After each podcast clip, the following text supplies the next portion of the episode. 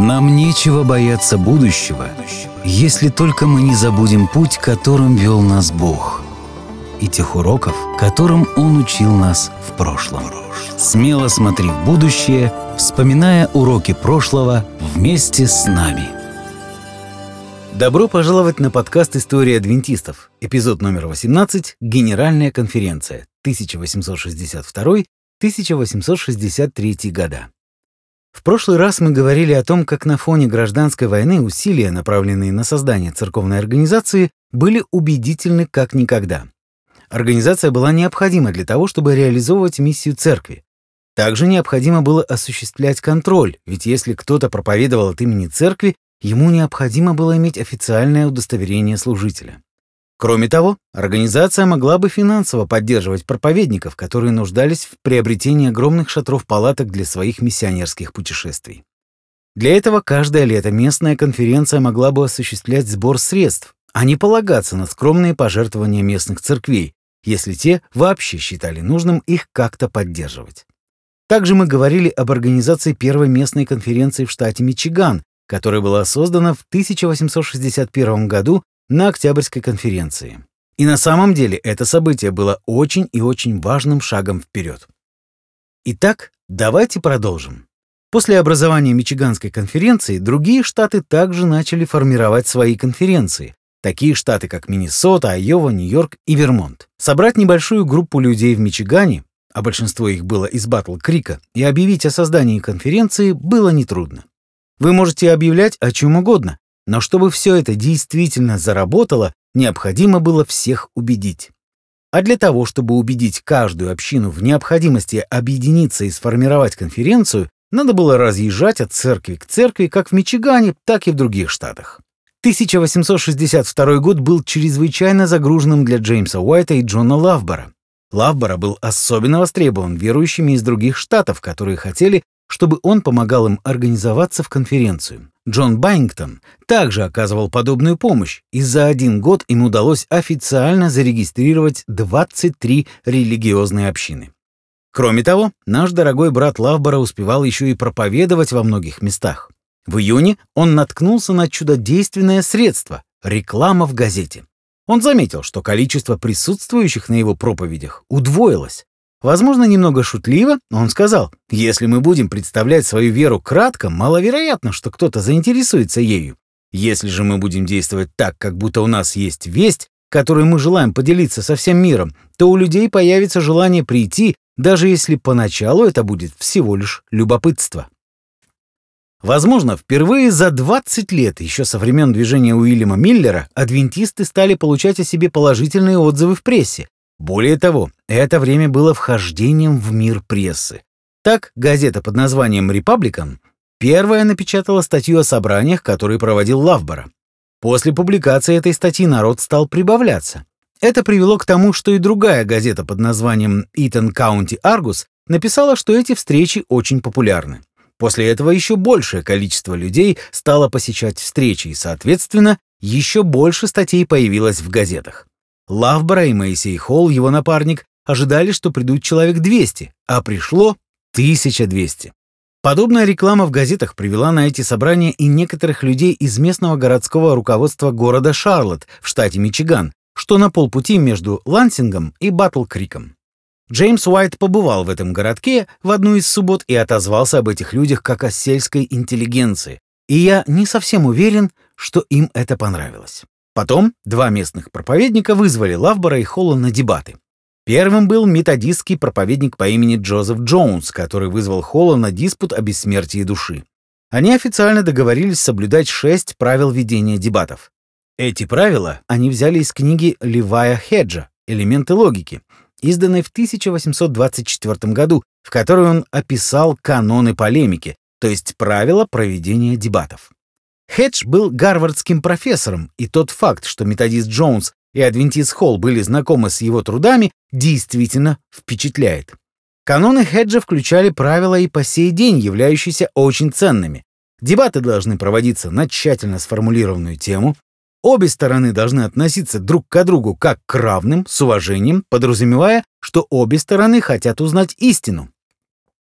Хедж предупреждал о недопустимости личных оскорблений или перехода на технический язык, который никто вокруг не понимает. Однако самым важным было понимание того, что целью дебатов является не победа, а истина. Ну что ж, теперь вы, пожалуй, знаете о правилах Хеджа относительно ведения дебатов даже больше, чем мечтали, но я всего лишь хотел поделиться своим изумлением относительно глубины этих правил. Оба, и Холл, и Джонс, могли выбрать своего ведущего, а затем эти двое ведущих выбрали третьего, беспристрастного арбитра. Каждый из дискутирующих мог говорить единовременно в течение 30 минут и использовал это право 42 раза. Это получается 21 час дебатов с каждой стороны. Уму непостижимо. Конечно, они не каждый раз использовали полностью свое время, то есть ровно 30 минут, но все равно это были долгие дебаты. Я добавляю эти дебаты к списку вещей, которые я бы непременно хотел посмотреть, будь у меня машина времени. А тут еще Джеймс Уайт сообщает, что у него есть подробные записи всех этих дебатов. Но он не может ими с нами поделиться, поскольку, как вы догадались, одно из правил, о котором договорились Холл и Джонс, было то, что ни одна из сторон не может опубликовать эти дебаты без согласия другой стороны. И, похоже, согласия получено не было. Однако Джеймсу нелегко было себя сдерживать. Его саркастичные пылкие комментарии относительно этих встреч были очень занимательны. Холл и Лавбора выиграли эти дебаты согласно дошедшим до нас отзывам. Здесь я подразумеваю, что до нас дошли только отзывы адвентистов. Поэтому вскоре в городе Шарлотт появилась новая адвентистская церковь, и Лавбора, как и полагается, включил ее в состав Мичиганской конференции. Еще один удивительный случай произошел с главным редактором газеты «Репабликан», которая прилежно освещала эти дебаты. Главный редактор, он же владелец этой газеты Уильям Сондерс, продал свой бизнес в 1863 году и переехал в Калифорнию. В 1872 году, спустя ровно 10 лет после того, как он писал о дебатах, в которых участвовали Лавбора и Холл в городе Шарлотт, в Мичигане, он оказался на точно таких же дебатах в калифорнийском городе Вудленд, где снова выступал Лавбора. Так как Сондерсу уже невозможно было скрыться от Лавбора, он сдался и стал адвентистом седьмого дня. Однако 1862 год был наполнен не только организационными хлопотами. Пылкие дебаты возникли уже в начале года, когда адвентисты стали обсуждать пророческую роль Эллен Уайт. Легко верить в пророков, описываемых в Библии, они уже мертвы. А вот живого пророка принять намного сложнее в силу ряда причин. Первая, самая и основная причина та, что существует множество примеров разного рода фанатиков, которые провозглашали себя пророками, а на самом деле оказывались лжецами. Видимо, именно это и имел в виду Иисус, предупреждая людей об опасности следовать за такими людьми. Но ведь если существуют лжепророки, тогда должны существовать и истинные пророки, не правда ли? Если бы пророчеств больше не было, Иисус бы так и сказал, пророчества закончились, не верьте никому, кто будет называть себя пророком. Есть и другая причина, почему мы испытываем трудности с живыми пророками. В нашем разуме твердо сидит мысль о том, что пророки — это мистические люди, которые жили очень давно, творили чудеса и предсказывали будущее. Живой пророк — явление весьма подозрительное. Пророки могут совершать ошибки? Между прочим, ошибки, совершенные пророком Илией, превратились в притчи и наглядные примеры, но мы не перестали из-за этого почитать Илию как пророка. Но продолжали бы мы верить в живого пророка, который пытался бы убежать от Бога или впадал бы в депрессию или допускал мысли о смерти, как это делал Илия? Скорее всего, нет.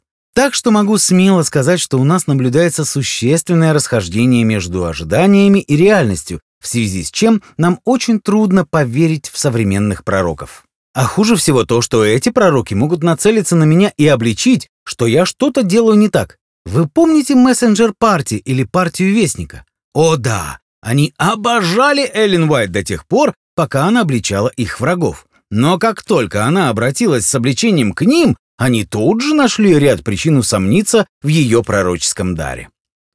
Одной из ключевых тем, которую издание «Ревью» обсуждало в те ранние годы, это признание пророческого дара Эллен Уайт и последующее присоединение к движению адвентистов на основании этого.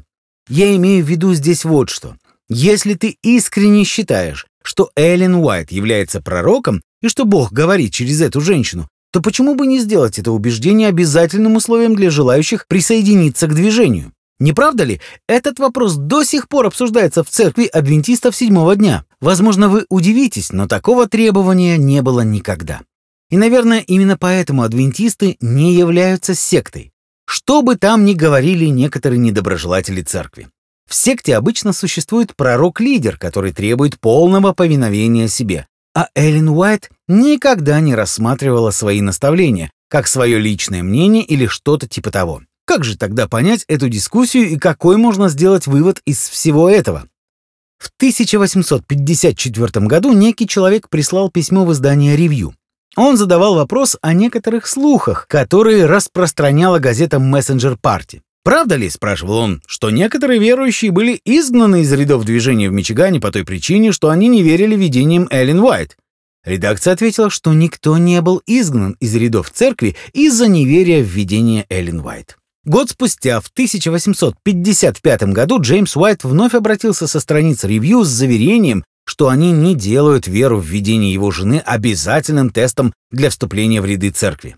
Ссылаясь на ранние годы существования ревью, когда Джеймс вообще не публиковал видение своей жены, он заявил, «Ни один из авторов нашего издания никогда не ссылался на них как авторитет в каком-либо вопросе. В течение пяти лет издательство ревью вообще не печатало ее видений. Мы руководствовались девизом «Библия и только Библия являются единственным мерилом веры и долга». Далее он процитировал еще кое-что, напечатанное им в 1847 году, а затем еще несколько статей из ревью. Джеймс старался подчеркнуть одну и ту же мысль. Пророческий дар Эллен Уайт не являлся доктриной, с которой люди обязаны были согласиться, чтобы присоединиться к церкви. Он был искренне возмущен и подвел итог статьи следующими словами. «Итак, если мы решим верить взглядам миссис Уайт, который находится в полной гармонии со Словом Божьим, то это наше дело и ничего больше. Но если же мы отступим от слова и станем искать мерила веры и долга в каком-либо новом откровении, то тогда долгом церкви будет заставить меня замолчать как религиозного учителя. Занавес. Джеймс Уайт все сказал. Казалось бы, все точки над «и» расставлены и всем все понятно. Но не тут-то было. В начале 1860-х Джон Лавбора был чем-то вроде ходячей рубрики вопросов и ответов Адвентистской церкви.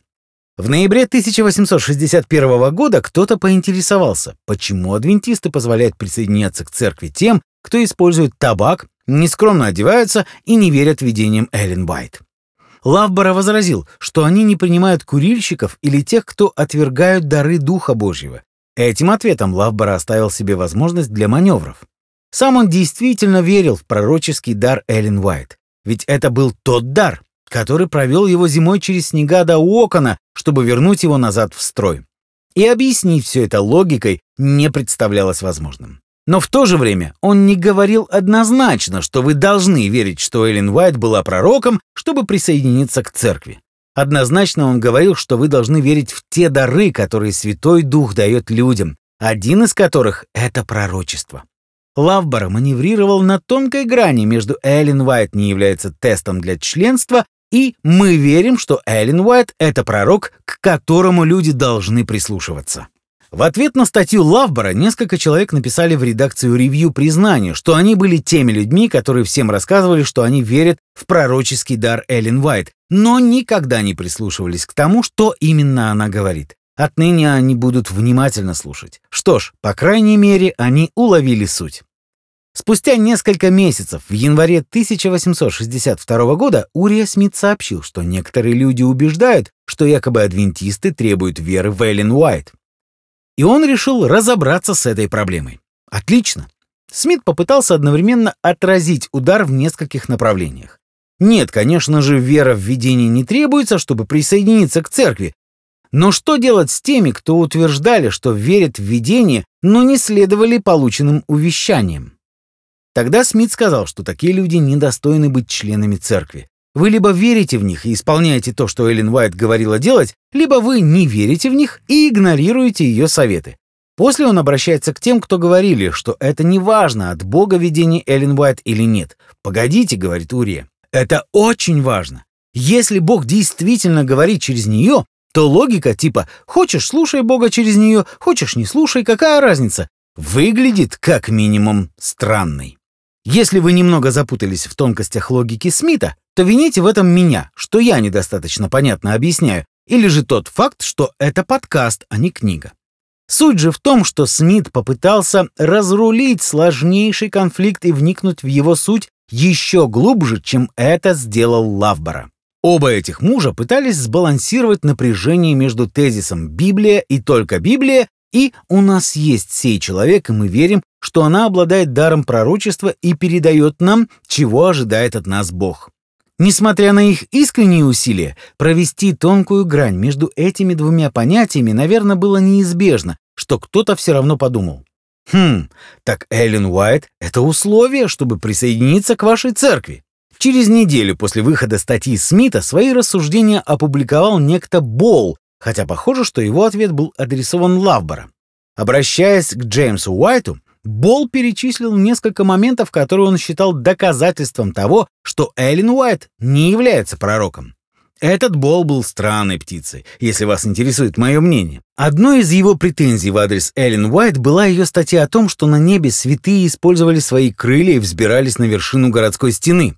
Болла смутило то, что в Библии нигде не было сказано, что у людей будут крылья на небесах. Мы были созданы по образу Божию, а у Бога нет крыльев, не так ли? Ответил Урия Смит, хотя и был буквально ошарашен этим аргументом. Одно дело противоречить Библии, совсем другое опровергать что-то, о чем Библия даже не говорит. В любом случае, Смит написал, что в Исаия 40 главе 31 стихе сказано «поднимут крылья, как орлы». И как хотите, так и понимаете это, мистер Болл. Болл был немного странным, потому что он сказал, что хочет знать правду о такого рода вещах, но завершил свое письмо припиской следующего содержания. Если вы не опубликуете мое письмо, то я отправлю его в другую газету. Поскольку существовала только одна газета адвентистов седьмого дня, или, по крайней мере, одно издательство, то он явно имел в виду газету другой церкви или деноминации, и был понятен его умысел очернить адвентистов. Потому что для того, чтобы знать правду об Эллен Уайт, надо обратиться за разъяснениями к адвентистам, а не баптистам или кому-либо еще. В августе 1883 года Джордж Батлер, который в то время являлся президентом церкви, предельно ясно высказался по данному вопросу. Можно говорить что угодно о Джорджи Батлере, и мы найдем многое, что сказать о нем. Но поверьте, что в нужное время этот человек умел выражаться сбалансированно и предельно ясно. «Наши враги», — писал он, — «изо всех сил стараются представить дело так, якобы мы пытаемся сделать видение критерием для членства. Они наверняка сами знают, что это ложное обвинение. Наши ведущие собратья никогда этого не делали, и сами видения учат нас, что этого нельзя делать. Это было бы крайне абсурдно и недопустимо, даже если бы мы это делали. Объединяя людей со всех частей света, которые разделяют наши убеждения и которые никогда не видели сестру Уайт и даже не слышали о ней, как можем мы из видений делать тест на членство? Итак, у вас еще остались вопросы? Завершающий момент в организации церковной структуры наступил в октябре 1862 года. Как было сказано, к этому времени уже несколько других штатов сформировали конференции. Церкви повсеместно приобретали юридическую регистрацию. В октябре состоялось первое годичное заседание Мичиганской конференции, при проведении переклички выяснилось, что в состав Мичиганской конференции входило 16 или 17 церквей с количеством членов около 416 человек. Постараюсь не загружать ваше внимание деталями, так как наше главное событие произойдет только через 6 месяцев.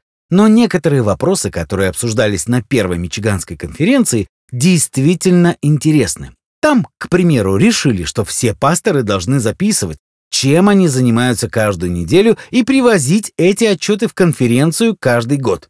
Обсуждались также и некоторые щекотливые вопросы. Должна ли церковь принимать в свои члены людей, которые развелись по причине, отличной от прелюбодеяния, и снова вступили в брак? Этот вопрос был передан на рассмотрение комитету. Имеют ли право пасторы, присоединившиеся к адвентистской церкви из других протестантских деноминаций, быть немедленно восстановлены в своем статусе, чтобы крестить и обучать других. Им дали такую возможность с условием, что они должны были получить удостоверение от конференции, что в прошлом они действительно были на служении в баптистской или какой-нибудь другой церкви. Имеют ли право молодые, начинающие, нерукоположенные пасторы крестить? Ответ был нет. Решив эти вопросы, они назначили следующее заседание на октябрь 1863 года. Примечательно, что они также пригласили на это заседание делегатов из конференций других штатов. Благодаря этому факту конференция получила статус генеральной. Это тонкий, но ключевой момент в истории адвентистской организации, поскольку этот съезд не был более собранием представителей поместных церквей, но на нем должны будут собраться делегаты от конференций, хотя там могли присутствовать делегаты от церквей, которые еще не организовались в конференцию. Была установлена церковная иерархия.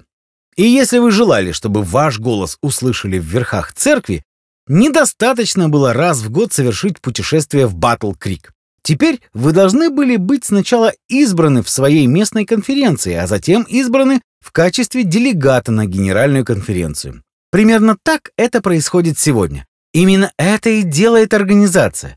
Раньше можно было смело идти в Белый дом и пообщаться с президентом, а сейчас... Хм, сходите, попробуйте. Джеймс привел несколько причин, зачем нужна генеральная конференция. Основная причина была в том, что большинство проповедников были сосредоточены в Мичигане, поскольку в Мичигане была расположена штаб-квартира. У Мичиганской конференции не было полномочий решать, какому штату и сколько проповедников требовалось. Поэтому Джеймс мечтал о том, чтобы Генеральная конференция, имеющая главенство над конференциями всех штатов, имела возможность стратегически перемещать ресурсы туда, где в них более всего нуждаются. Как мы говорили в прошлый раз, это движение в сторону организации было отчасти продиктовано гражданской войной. Точно так же, как отдельные штаты, скажем, не могли шить свою униформу, обучать солдат и отправлять их туда, куда они считали нужным. Уровень федеральной организации, состоявшей выше отдельных штатов, заключался в том, что они могли взглянуть на карту страны и распределить военные ресурсы туда, где в них была нужда. Если Джеймс Уайт собирался выиграть эту битву за эффективность, ему было нужно то же самое. К первой неделе апреля 1863 года Мичиганская конференция уже больше не могла ждать дальше. А потому на 20 мая, а не на октябрь, как было решено раньше, был объявлен созыв Генеральной конференции. В общем, собралось 20 делегатов. 10 из них были из Мичигана. Была разработана Конституция, которая немного была похожа на Конституцию Соединенных Штатов. Вводная часть гласила, с целью обеспечения единства и эффективности в труде и продвигая основные интересы дела настоящей истины, и с целью совершенствования организации адвентистов седьмого дня и так далее, и так далее, и так далее. Затем следовало 20 пунктов. Надо было выбрать президента и секретаря. Хм, кто же должен стать президентом? Кого другого могли они выбрать, как не Джеймса Уайта? Решение было принято единогласно. Он действительно заслуживает этот пост. Итак, Джеймс Уайт должен был стать президентом. Урия Смит должен был стать секретарем. Джон Байнгтон, Джеймс Уайт и Джон Лавбора будут осуществлять служение в исполнительном комитете. И это должна была быть первая генеральная конференция. Но вот только Джеймс Уайт отказался. Последовала оживленная дискуссия, но Джеймс твердо стоял на своем. Джеймс чувствовал, что люди могут обвинить его в том, что вся эта идея с организацией была лишь поводом получить больший контроль над церковью и захватить власть. Таким образом, приняв разумное решение, Джеймс отказался быть первым президентом Генеральной конференции. Вместо него в качестве первого официального руководителя нашей церкви был избран Джон Байнгтон. Наверное, вы думаете, Байнгтон, Байнгтон, звучит знакомо, но кто он такой, напомни-ка мне. Рад, что вы спросили, потому что он стоит того, чтобы уделить ему несколько минут нашего внимания. Он был потрясающим человеком. Джон Байнгтон был одним из тех лидеров, которые больше находятся в тени наподобие тех людей, которые подписали Декларацию независимости Соединенных Штатов, но их имена не столь известны всем, как имена Адамса, Хэнкока, Франклина и Джефферсона. Родом из Вермонта, Байнгтон был сыном методистского проповедника, который был одним из основателей методистской епископальной церкви. Поэтому было вполне уместно, что со временем и Джон стал проповедником, а затем и первым руководителем церкви адвентистов седьмого дня. В этой семье формирование новых деноминаций было в крови. 1844 год стал знаменательным для Байнгтона, и этому было несколько причин. О да, Уильям Миллер. Но Байнгтон присоединился к движению не в результате проповеди Миллера, как это было с Бейтсом и семьей Уайт. Заслуга Миллера в том, что он заинтересовал Байнгтона в библейских пророчествах. Что еще произошло в 1844 -м? Это великий раскол в методистской епископальной церкви из-за отношения к рабству. Церковь раскололась вдоль географических границ. Верующие с юга стали организовывать свою собственную южную методистскую церковь. Думаем, вы догадались, к какой стороне примкнул Байнгтон. Байнгтон, вероятно, был самым ярым противником рабства, который принадлежал к ранней адвентистской церкви. Джонни Би присоединялся к нескольким недолго просуществовавшим политическим партиям, основной целью которых было положить конец рабству. Когда в 1854 году сформировалась республиканская партия, он присоединился к ней. Его брата исключили из церкви за то, что он был сторонником упразднения рабства. Этот же самый брат отказался от подписки на газету «Ревью», потому что посчитал, что Урия Смит был недостаточно жестким по отношению к рабству. Тем временем Джон подписывал петиции за упразднение рабства, председательствовал на собраниях аболиционистов и даже управлял одной из станций подземной железной дороги. Это была тайная сеть, которая организовывала побеги и переброску негров-рабов из рабовладельческих южных штатов на север. Байнгтон был дружен с Соуджорнер Труд, беглой рабыней, впоследствии ставшей известной активисткой в борьбе против рабства. Как я уже говорил, каждый адвентист был аболиционистом. Но большинство из них довольствовались призывами к упразднению рабства в газете «Ревью». Для Джона это было недостаточно. Но Джон не агитировал других членов церкви становиться подобными ему. Он стал адвентистом в 1852 году, когда один из его друзей дал ему экземпляр газеты «Ревью». Он прочитал о субботе, и это стало окончанием его духовного исхода из методизма. 4 июля 1852 года он крестился.